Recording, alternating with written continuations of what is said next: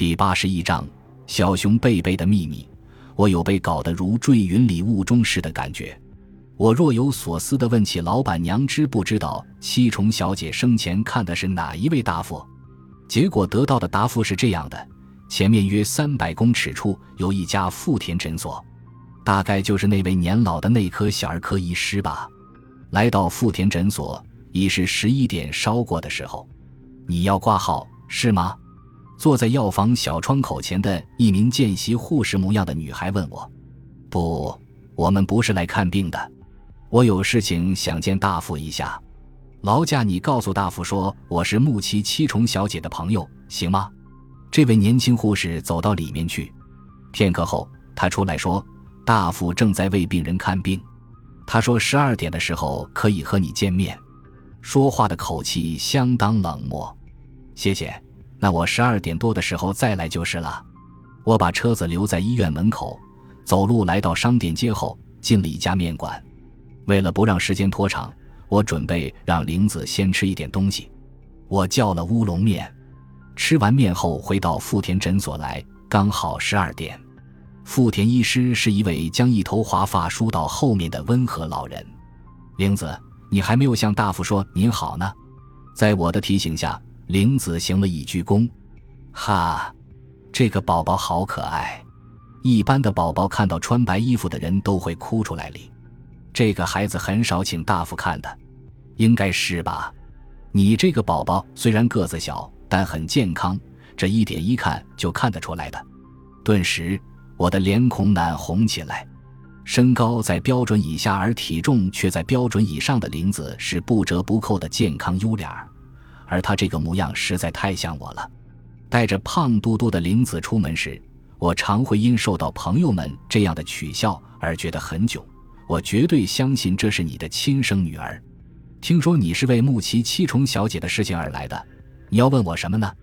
您在忙的时候来打扰，实在不好意思。我把想知道七重小姐去世时的详细情形这个意愿说出来。那是天气渐渐转热的时候吧？一天夜里。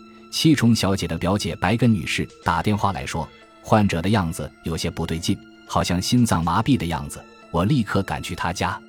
我到达的时候，病人的心脏和呼吸都完全停止了。据说七重小姐曾经大声喊叫过。等到白根小姐赶来时，她正痉挛，用双手抓着自己的胸前，结果不到十秒或十五秒就断气了。大夫，对不起，让我打岔一下。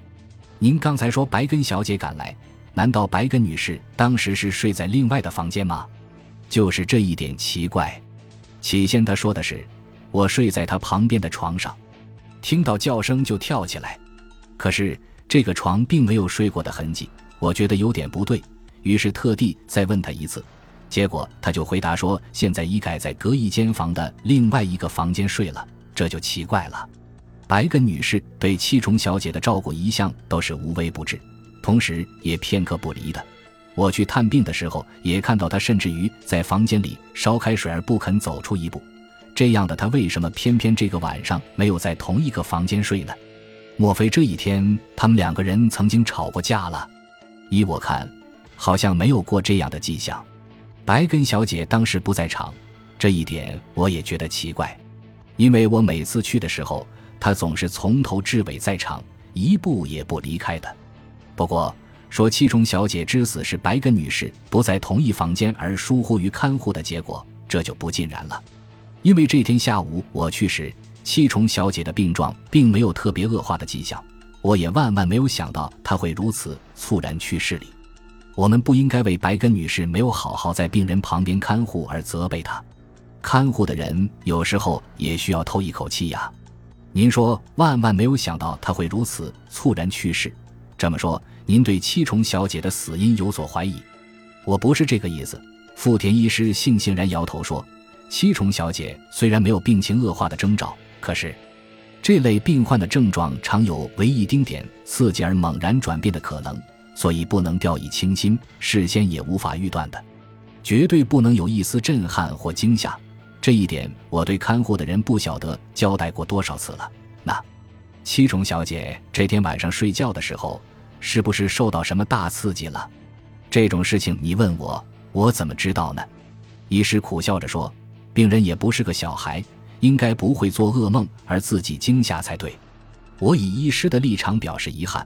不过，除了把他看作天数已尽之外，还有什么办法呢？现在居住那幢屋子的只有须莫女士和英三先生，那幢房屋的产权是不是由这两个人共同继承呢？哪有继承的可能呢？这幢房屋根本不是七重小姐的，而是向别人租的呀！向别人租的，房屋连地都是向人租的，这件事我倒是第一次听到。我一直以为这是七重小姐的父亲留给她的。富田医师说。当时七重小姐的父亲在一所大学当教授，由于空袭房屋被烧掉，后来曾经受过他照顾的一位远房亲戚把这幢房屋免费借给他住。这位屋主后来看到孤苦伶仃而又一身是病的七重小姐没有去处，就把房子继续借给他住。听说这是居住在千叶或什么地方的大地主老夫妇，有钱人或许不在乎这一点吧。不过。房屋终究还是要被人家收回去的。虽然这对老夫妇心地善良，下面的儿女们总不会把偌大一笔家财长久放着不管吧？既然如此，七重小姐没有什么横产吗？我把这个疑问说出来时，富田医师点头道：“是啊，股票差不多卖光了。后来剩下的值钱东西，大概只有父亲留给他的一些宝石吧。宝石，对，这些东西。”七重小姐曾经给我看过，她有比红豆大一些的三颗钻石和一些红宝石。我担忧她会为医药费而操心，我是一点没有意思向她收钱的，所以一度在有意无意间谈起这一方面的事情。当时她就把这些宝石让我看，同时说股票卖光后，她就要处理这些东西。这些宝石当然值几百万元的，不过她说这是母亲的遗物，在万不得已之前。尽量要保留这些宝石，后来怎么样了？这我就不知道了。会不会是白根女士和英三先生拿去分掉了呢？自从七重小姐过世后，我已和这一家无关，所以后来的事情我就不得而知了。七重小姐出殡的时候，这位远房亲戚有没有来参加呢？当时我因为要生这个孩子，所以没有参加。我好像没有看到这样的老人家。那次出殡的情景也够凄凉。我因为和七重小姐的父亲有世交关系，同时又是常年为她看病的医生，所以也参加了送葬的行列。当时参加送葬的人，除我以外，只有白根女士，据说是七重小姐弟弟的那个人，以及租他家楼上的大学生和两三位邻居而已。当时你有没有看到一位叫做深渊泽子的女性呢？这个人比我年轻一两岁，肌肤白皙，很娴静。据说是七重小姐生前的朋友，这一点我记不太清楚。